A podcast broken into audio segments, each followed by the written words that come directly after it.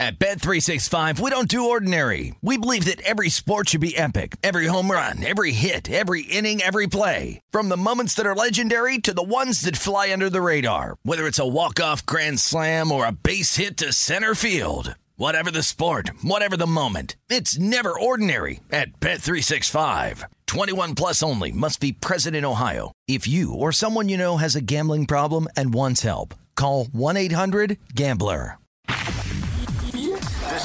Peterson Experience on VSIN, the Sports Betting Network. It is hour number two of the Greg Peterson Experience right here on VSIN, the Sports Betting Network. Hopefully, all of you guys that are not out there on the West Coast wind up having yourself a very nice Christmas. If you're out here on the West Coast, well, you got one more hour left of Christmas, so hopefully you are all making the most of it. Hopefully, you guys wound up having some good meals, some time with family, friends, loved ones.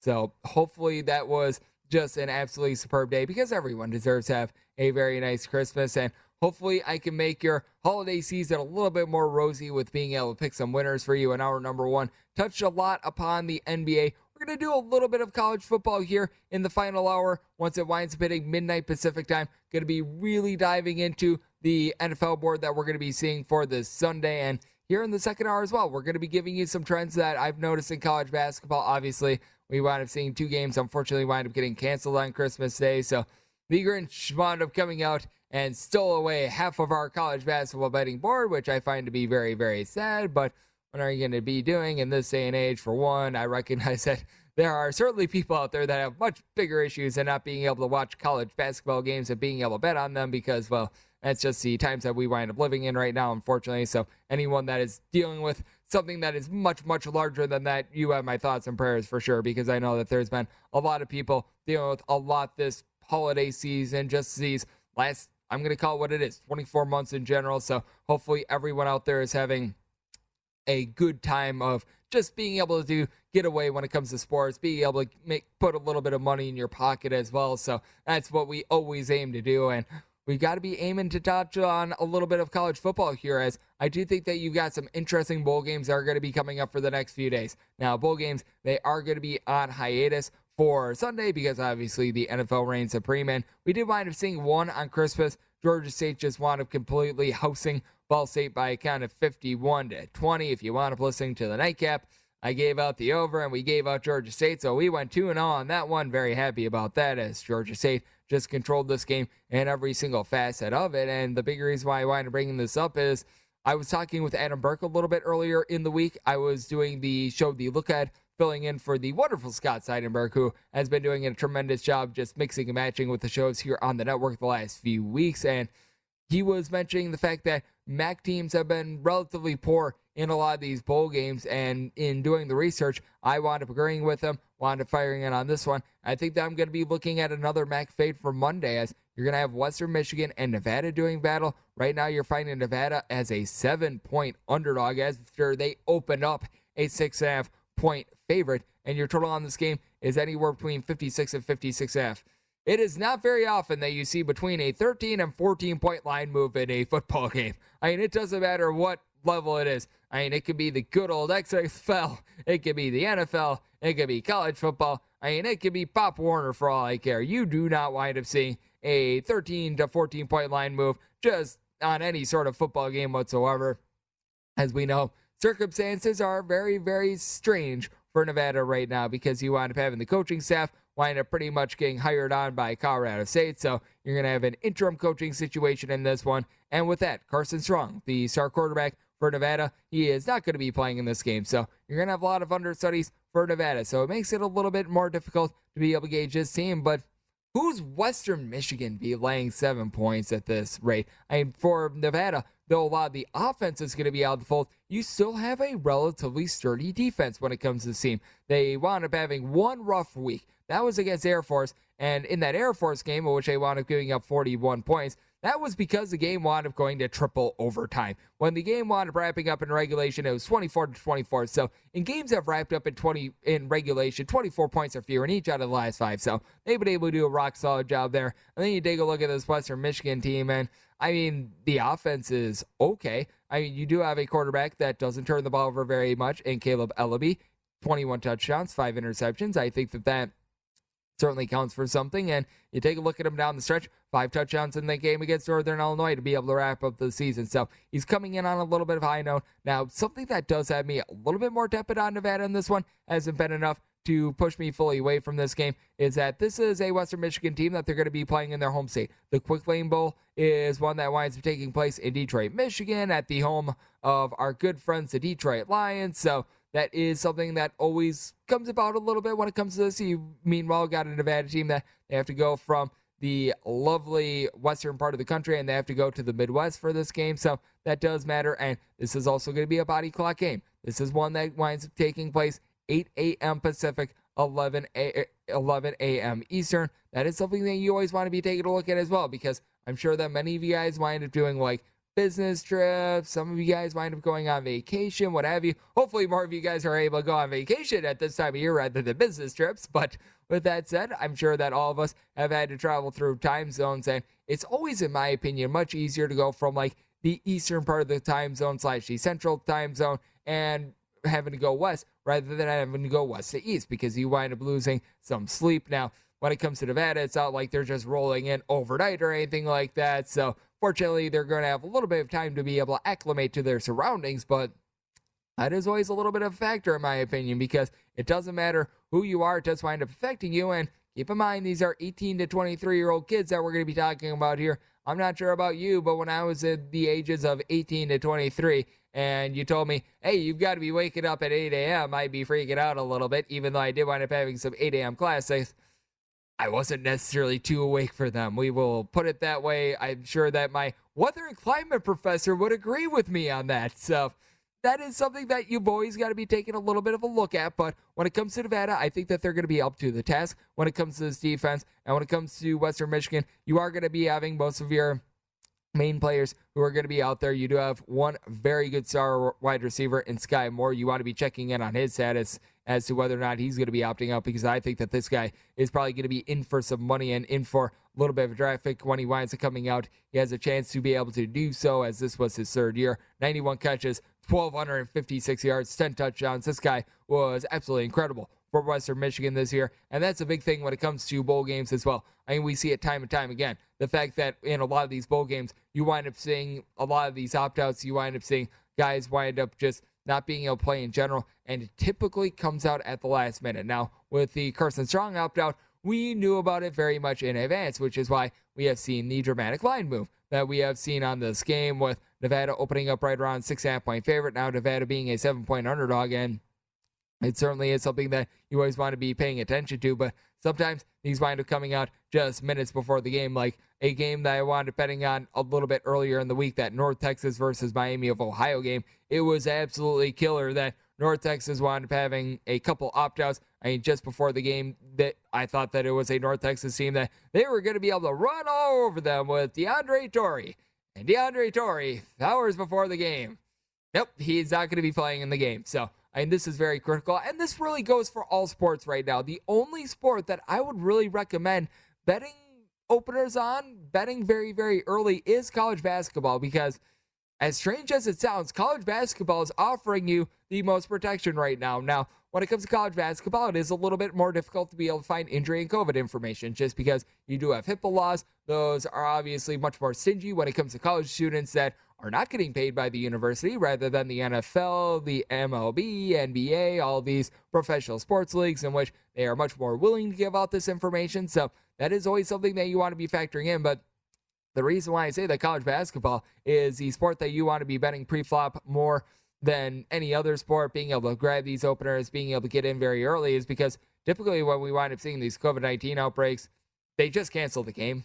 I that is about as good as protection as you're going to be able to get. If you wind up having your team that you wind up betting on have five guys that are out due to COVID 19, you're going to get yourself a refund, which that's not necessarily the worst protection in the world. I mean, I actually think that that's relatively solid. Now, if you wind up having one or two star players being out, that's the dice, the roll of the dice that you wind up taking. But I mean, that's really in college basketball in general. I mean, I've had bets where even in non-COVID times, two, three years ago, I wanted making a bet in 30 minutes before the game. It's like, oh, player X is suspended. And it's like, great, thanks for telling me right now because I mean, we're just going to be able to find ourselves in those circumstances, really, no matter what. But when it comes to these college bowl games, when it comes to the NFL especially, and the NBA, the reason why I just haven't been able to give out a whole lot with regards to the NBA is because, like I talked about in hour number one, it is a league in which I think it's best being able to bet in game, but for two as well, when it comes to the NBA. I mean, the health and safety protocols when it comes to this league, it certainly has been a little bit herky jerky. Now, the good news is it's easier to give out NBA plays than the NHL because they're currently on an entire COVID pause. So that does cause for a little bit of intrigue there. But when it comes to college football, when it comes to betting on these bowl games, I do think that that's very important. And then motivation as well. I do think that this is going to be an Nevada team that is actually going to be very motivated for this game with regards to the guys that are going to be out there. You got to feel like all these guys on offense are going to be like, hey, you know what? Everyone's counting us out. They think that Carson Strong was the only guy that was able to lead us. How about if we rally around the guys that are going to be here? We know that there's a coaching staff in place that is fully invested in our interests. They are wanting to be able to get their opportunity at the big time as well. Everyone winds up coming together and when it comes to the flip side for Western Michigan, there's going to be no shortage of motivation for them as well because they're going to be playing in their home state. They're going to be seeing friends and loved ones, what have you. They're going to be able to play at Ford Field, which you got to feel like a lot of these guys being more towards the Midwest, this has been a little bit of a dream for them. So I don't think that there's going to be any shortage there. You're able to find more, I guess you could call it lack of motivation spots with teams that are that you thought were going to be in like a New Year's Six Bowl that doesn't wind up getting there. Like I question NC State playing against UCLA in the San Diego County Credit Union Holiday Bowl rather than a team like a West Virginia who's probably just happy to be in a bowl game in general. So I think that that's very important when it comes to being able to gauge a lot of these bowl games. And when it comes to college basketball, I do think that there are some things that are standing out that we're able to utilize with regards to the data that we have right now to be able to make better against the spread bets. And we're going to be disclosing some of that next right here on VSIN, the Sports Betting Network.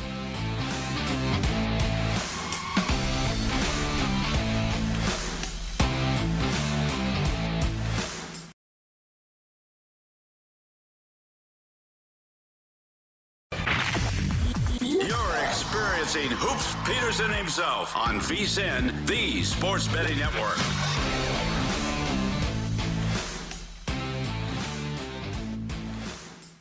Welcome back. This segment of the Greg Peterson Experience is brought to you by Zyn Nicotine Pouches. It is a fresh way to be able to enjoy nicotine without the baggage of cigarettes, dip, or vape. No more smelling like an ashtray, no more spit cups, and no more batteries to charge or leaky equipment to deal with. Zyn nicotine pouches are smoke free, spit free, and they are available in 10 varieties like spearmint, wintergreen, citrus, and many more. And for your convenience, each one of these flavors, they wind up coming in two strengths, so that way you can find the satisfaction level that is best for you. Zyn, America's number one nicotine pouch, is available in over 100,000 locations nationwide that it's never been easier to find your Zyn. So head over to zyn.com slash find to be able to locate a store that is nearest you. That is zyn.com slash find. Warning, this is a product that contains nicotine, and nicotine is an addictive chemical. As we're back here on the Greg Peterson experience with myself, Greg Peterson. I very nearly said the look ahead there. I've been doing like three different shows in the last seven days, so that would have actually been really, really hilarious if I would have screwed up the name of a show that has my name in the show, but it very nearly did wind up happening. I wound up being able to avoid it, so I feel very good about myself there. If you're wondering about what radio slash TV hosts wind up thinking about in their free time, well, there's one of them right there. And something else I wind up thinking about in my free time is what trends are we finding in college basketball that can really get us to the window? So I wound up doing some deep dives on a bunch of stats, a bunch of analytics, and I think we've come up with a couple that I think are really fascinating. How about if we take a look at how teams that get a very large slash very low percentage of their points from two point ranges?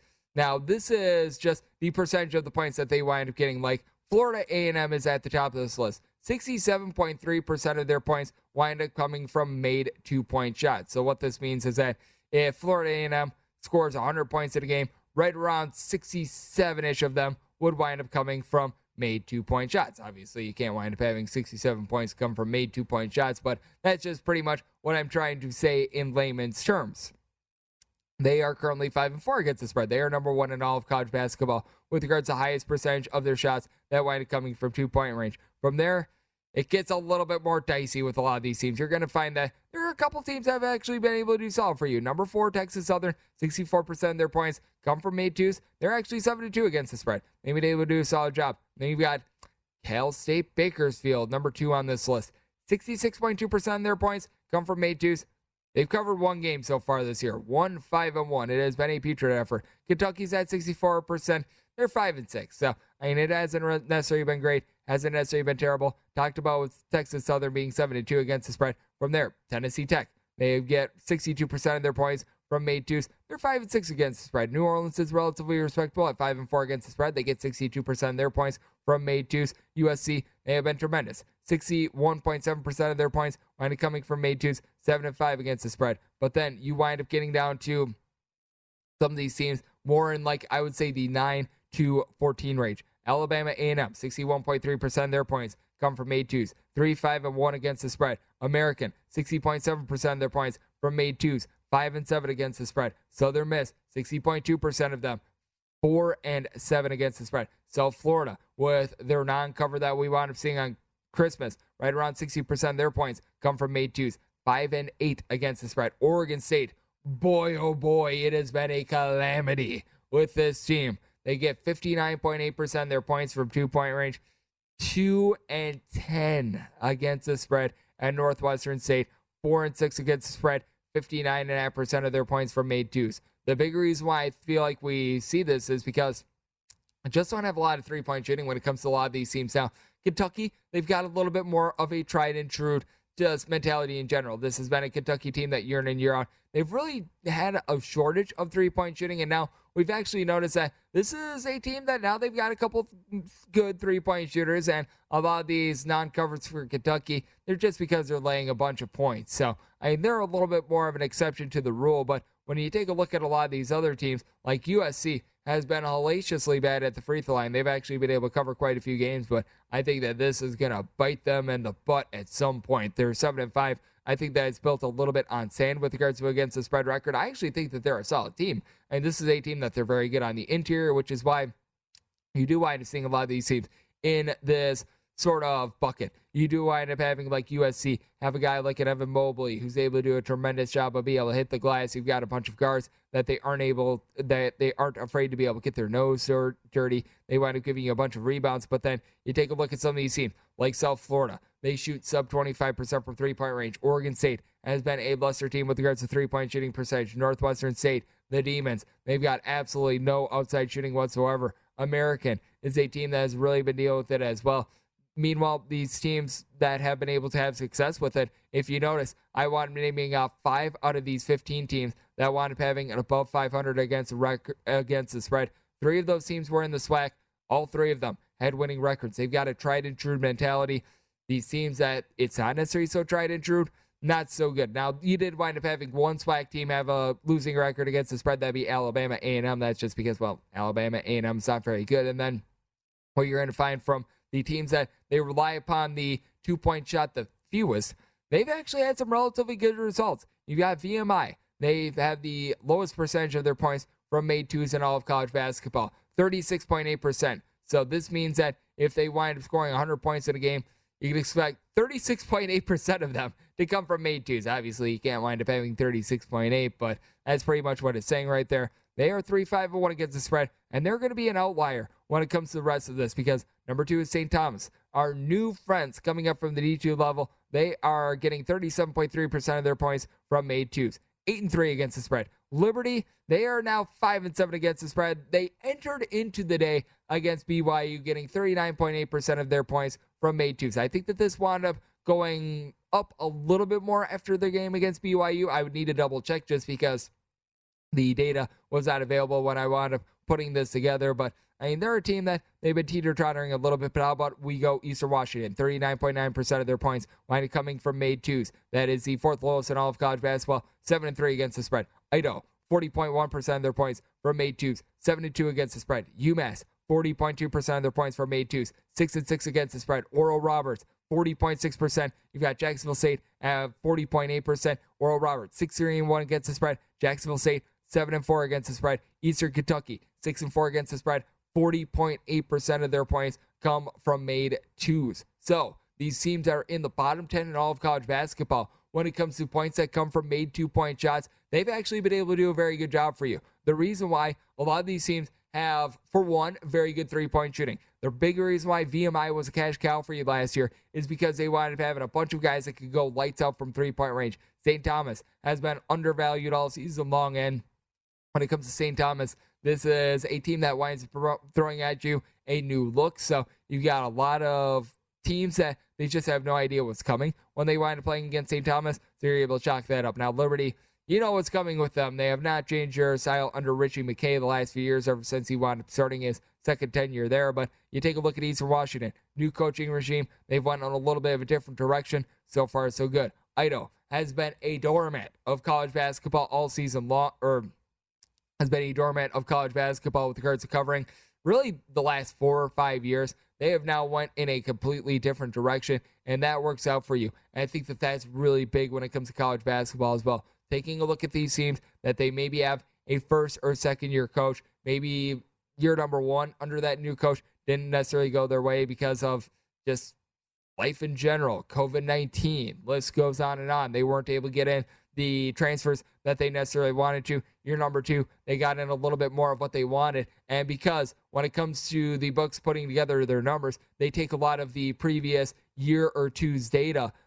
That means that you're able to find yourself a very good advantage with regards to a lot of these teams. Now, UMass is a little bit more of a tried and true team, as you can tell, six and six against the spread, but with the Oral Roberts, I think that they're intriguing because you know what you're going to be able to get out of them, but they wound up taking a really bad loss at the beginning of the year. They gave up north of 100 points to Colorado State. That meant that a lot of people were out on them, and it's something that I always talk about when it comes to sports handicapping. Do not wind up getting too high or too low based on one result. There are so many people out here when it comes to handicapping any sport, the NFL, college basketball. They are just overreactionary. And the biggest thing that you can do as a handicapper is be able to keep your wits about you, be able to recognize, okay, this was a really bad performance. I wound up losing money on this game, but if I keep betting this, it's actually going to be able to come through for me. This was a little bit of an outlier. This team just wasn't necessarily prepared. It was just a bad matchup in general. I think that that is just so important to do because when you wind up getting just sort of lost in I'm going to just say lost in the sauce because I can't think of the other thing that I was going to wind up saying. Be prisoner of the moment. That's a better way of being able to put it. When you're prisoner of the moment, it is one of these things where you just wind up being a little bit, I guess you could call it jaded. You wind up just being someone that puts a little bit too much into recency. And when you take a look at the long picture, that's what you got to be focusing on when it comes to sports betting. I do think that that is so important. What is so important as well is trying to be able to make some money on the NFL Sunday board. And we're actually going to be throwing at you some props next, right here on VSIN, the Sports Betting Network.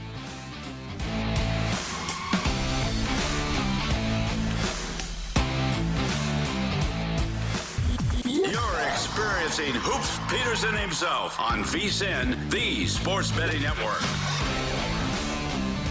Sign up for a play card debit MasterCard and get fast, paid faster than with a paper check with direct deposit. Always be ready to roll with play card. Visit playcard.com today to apply. Subject to card activation and ID verification terms and costs apply. Card issued by MetaBank and a member FDIC. We're back here on the Greg Peterson Experience with myself, Greg Peterson, and we're going to be hitting in the next segment on another college basketball trend that I think is very intriguing. But when it comes to the NFL, we've got to be taking a look at some props for this week. Something that I love that DraftKings winds up doing is that they wind up taking a look at games that are going to be the highest scoring and the lowest scoring games for the upcoming weekend. When it comes to the lowest scoring games, these are all via DraftKings, and these are Sunday games and Sunday games only. So this means that what we wound up seeing on Saturday, along with what we wound up seeing on Thursday Night Football, and for that matter, the Sunday night or the Monday Night Football game. These will not be included in this, but odds to be the lowest scoring game of the week. That would be the Jacksonville Jaguars, currently leading the way against the, the New York Jets Jets Jets Jets, and it's hard to really disagree here. It is currently clocking in at plus 650. So among all the games, you're able to get plus 650 if that winds up having the lowest amount of points scored From there, you got a pair of games. They're at seven to one. That would be the Buccaneers, or that would be the Giants versus the Eagles, and the Lions versus the Falcons. You got the Broncos versus Raiders at plus 750. Bills versus Patriots are at 9 to 1, along with the Buccaneers versus the Panthers. Bears and Seahawks are plus 950. And then from there, Ravens and Bengals are at 10 to 1. And then if you're looking at the highest scoring games for this upcoming week, number one on this list is the Rams versus Vikings at $5. And then from there, you got Washington football team at plus 650. Steelers and Chiefs are at plus 750 at 8 to 1. You've got the Chargers and the Texans at 9 to 1, the Ravens and the Bengals. And then from there, you've got quite a few 10 to 1 and 12 to 1 shots. Bills versus Patriots are 10 to 1, along with the Bucks and the Panthers. And then at 12 to 1, you do have the Chicago Bears and the Seattle Seahawks. And when taking a look at this, I do think that things are a little bit out of whack here when it comes to the Chargers and Texans being at 8 to 1 be the highest scoring game just because you have any faith in this Houston Texans offense? I certainly do not. They've been dealing with Brandin Cooks being out of the fold. Let's call it what it is. Tyrod Taylor should not be a starting quarterback in the league right now. And it's unfortunate because I liked Tyrod Taylor when he was with the Bills, and they've been able to hang on to him. I felt like he had a little bit of an opportunity, and then he was going to the Cleveland Browns. Then he winds up going to the LA Chargers, and he's just become a journeyman. I mean, the reason why he's not a starter in this league, in my opinion, or should not be a starter in this league, is just because he just hasn't been able to find that system that's been right for him ever since leaving Buffalo. So, not necessarily his fault, but it certainly has been rough for the Houston Texans, to say the least. Obviously, with having Deshaun Watson on the fold, that completely derailed this team. They've got no run game whatsoever, and you've got a Chargers team that is relatively solid. They themselves have a good defense, in my opinion. It seems like you're going to have a lot of your key pieces out there, but I mean, one of the key pieces that you're not going to be having out there, that would be our good friend Austin Ekeler. Ekeler is currently going through health and safety protocols, so he's going to be out of the fold. I talk about Tyrod Taylor, and he's probably not going to be playing in this game because I mean it's gotten so bad for the Texans that they're probably going to be throwing out their Davis Mills. So it's been really, really bad to be taking a look at this team just all throughout, and I think that you're going to be having yourself a really, really bad situation when it comes to this Houston Texans offense because regardless of who's been out there for the Texans team, they have not been able to find any tracks and what traction whatsoever when it comes to the offense. You've got Lane Taylor who's going to be out of the fold once again along Justin Britt. So I am literally three fifths of the offensive line of the Houston Texans is going to be out. I would not be able to consider them highest scoring game. If you're looking at what they are with regards to lowest scoring game at 12 to 1, I think that there might actually be a little bit of a value play there. I think that things would have to go a little bit right to be able to get there on that end. When it comes to some of these shorter shots, I do think that your best bet when it comes to lowest scoring game, that has to be Jaguars versus Jets at plus 650. I mean, let's just call it what it is. This is a Jaguars team that under under Trevor Lawrence, they have not been able to find anything whatsoever. Now, when it comes to the coaching staff that is now there for the Jaguars, they're a little bit more invested in his success. They want him to be able to do everything humanly possible to be able to succeed. But I mean, this team has just been derailed by Urban Meyer. We're going to call it what it is. He was a leech and he just sucked all the life out of the Jacksonville Jaguars. He wound up being there for the paycheck and the paycheck only. I certainly do hope that the Jaguars are able to get a little bit of their money back. They should have never signed him to start with, but Urban Meyer was a big giant disaster.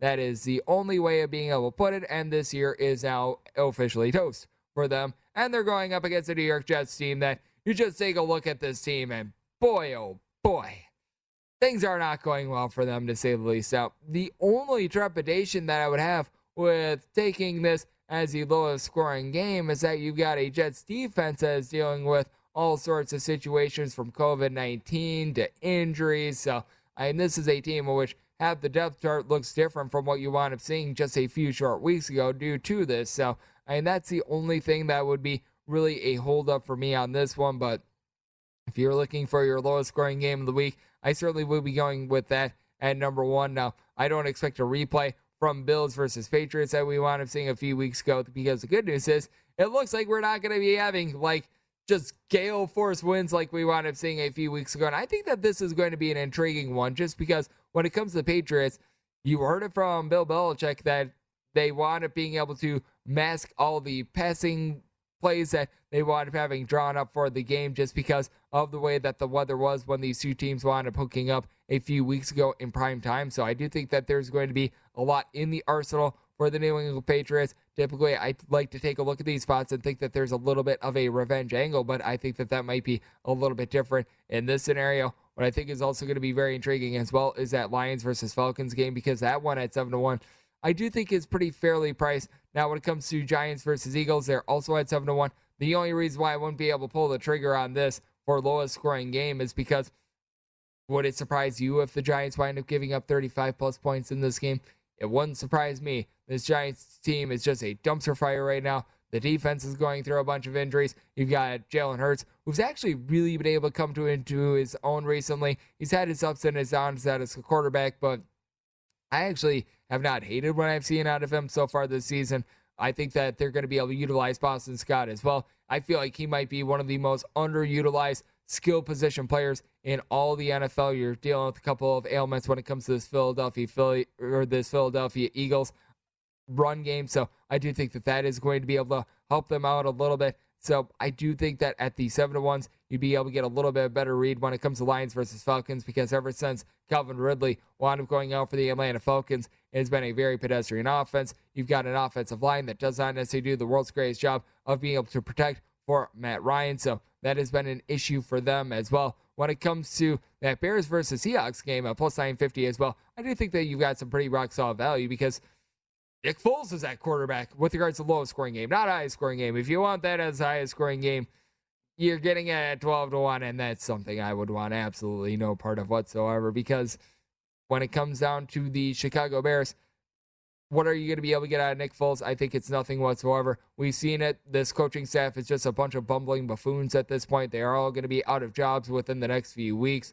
It's unfortunate that I have to say that on Christmas, but I'm just stating the facts right now. And then you take a look at the Seattle Seahawks, and Russell Wilson has not been himself ever since returning from injury. He wound up having that solid week against the San Francisco 49ers, and other than that, this team has just not been good, to say the least. So that I do think offers a little bit of value. And then when it comes to highest scoring games, I do have to be in lockstep with the Rams versus the Vikings. I do think that at 5 to 1, that's probably where this should be priced. I don't think that you're getting great value. I don't think that you're getting terrible value because when it comes to the Vikings, this is a bunch of which when they're able to get the ground game set up, they are able to do a solid job. Now, you always want to be checking in on the status of Gal- Dalvin Cook because I do think that he is one of the best running backs in the NFL. He is going to be out for this week. So that is very key because I mean it just feels like Dalvin Cook winds up missing right around four to five games a year.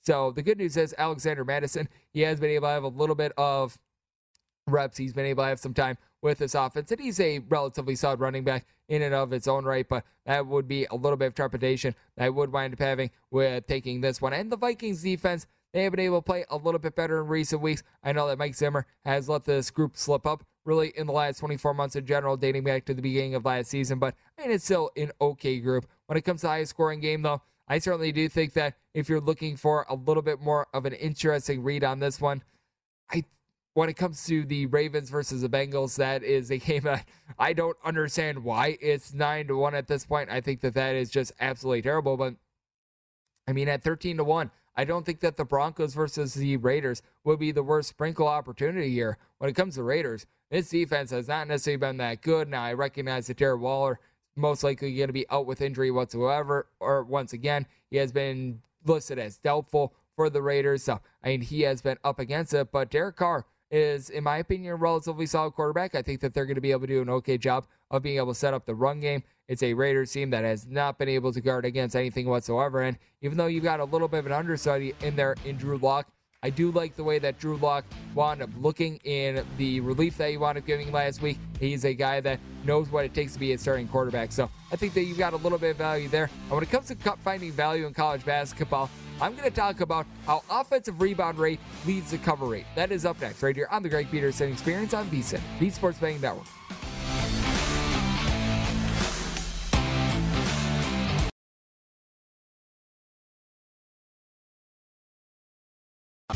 You're experiencing Hoops Peterson himself on VSIN, the Sports Betting Network.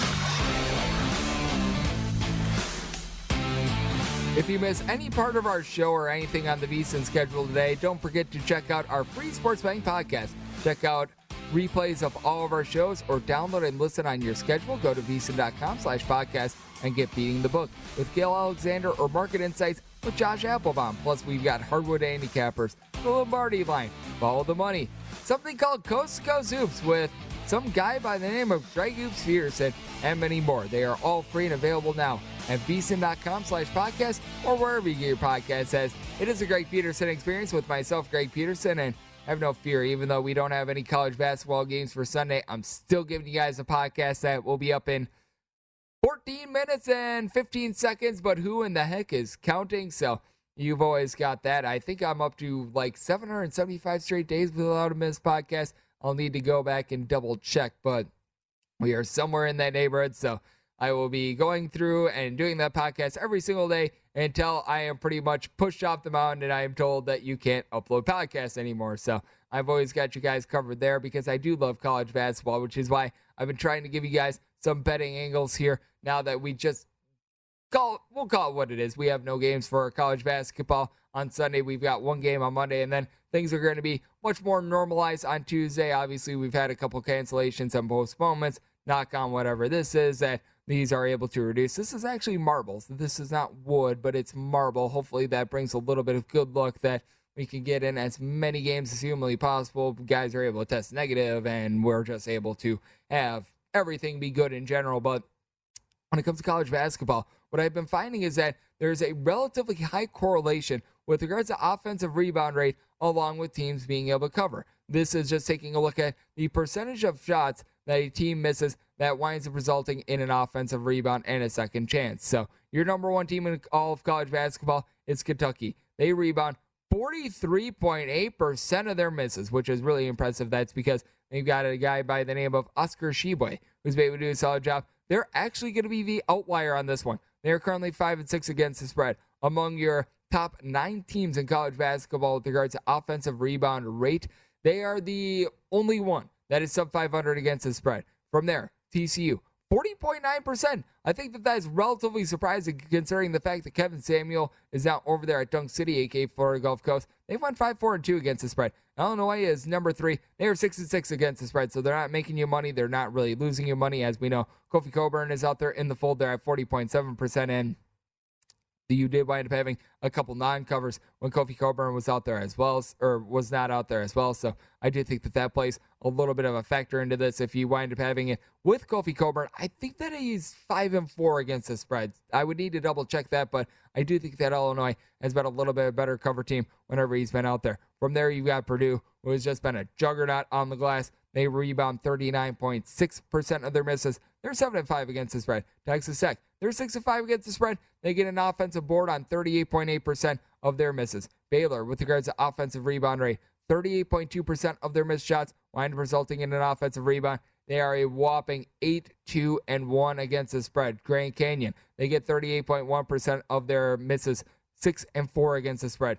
We're going to get into Houston a little bit later because you've got a very fascinating circumstance with this team. I'm going to tell you why they're still going to be a relatively good bet on team. They're 9 and 4 against the spread. 37.6% of their misses wind up getting rebounded. And then at 37.4%, Arizona 8 3 and 1 against the spread. And I mentioned it with Houston. If you want missing it, it's totally understandable because, well, there's been a lot that has been going on with regards to holiday season, but they're pretty much down their top two scorers now. Marcus Sasser, who was leading the team in scoring, it was announced on Christmas Eve that he is done for the season. He has suffered a season ending injury, so that is going to be really rough for them. You also are going to be now without Tramon Mark as well. He's been dealing with a little bit of an injury. And on top of that, you do have Taze Moore, who has been in and out of the fold for the team. We wanted missing the team's last game against Texas State, but I just mentioned their offensive rebound rate and how big that is for them. And I still think that they're going to be a good bet on team because you take a look at players not named Marcus Sasser, their next three scores all give you between 4.8 and 5.7 rebounds per game. This is a good rebound by committee team. And the way that Houston winds up doing this is they don't allow you to be able to get into the paint in general. They just play such good, tenacious defense. They wind up forcing into you into shots outside the paint. So they are the only ones there to be able to collect rebounds. The only way that a lot of teams wind up getting second chances is if the ball winds up taking just this really awkward bounce off of the like back iron or something like that. Winds up shooting up like 50 feet in the air, and then it's like, oh boy, it just wound up finding the guy that wound up shooting it from 15 feet away somehow, some way.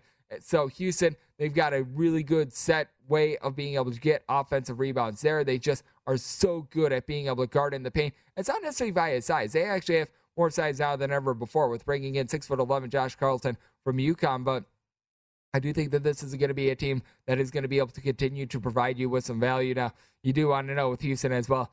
One thing that, ooh, excuse me, one thing that does have me a little bit more tepid on this team is that they are rebounding about six, or they are shooting about 64.4% at the free throw line. Out of 358 D1 teams, that is 331st in all of college basketball. So that no doubt is relatively brutal, but it's a Houston team that I think is going to be able to provide you some value moving forward. But then when you take a look at the teams with the worst offensive rebound rates in all of college basketball, you're going to be surprised by what you find because out of the top six, you've been able to find only one of them that actually has more unders than overs. And typically you'd think a little bit more of the opposite because second and third chances means that you're going to be getting more shots up at a relatively rapid rate. But that hasn't been it here when it comes to Minnesota. They are actually the team that is getting the worst offensive rebound rate in all of college basketball, which I think is absolutely hilarious because Minnesota's been a relatively good cover team. They've been one of the bigger surprises in all of college basketball. They rebound 13.3% of their misses.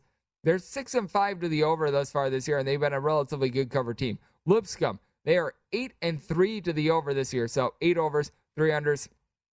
They are rebounding 14.6% of their misses. And I think that's going to be really interesting to take a look at this Lipscomb team moving forward because their top scorer, Ahsan Asadullah, he is someone that just does everything for this team. Like 16 points, 8 rebounds, 3 plus assists per game. Guy is an absolute stat sheet suffer. He has been out of the fold for about half the games this season, and you can tell that when he is off the floor, this is a Lipscomb team that is just absolutely putrid. So you want to be taking a look at that moving forward as well when it comes to the team. But Montana, they play five overs and five unders. They rebound 15.9% of their missed shots. Vermont is really your lone outlier when it comes to these top six teams.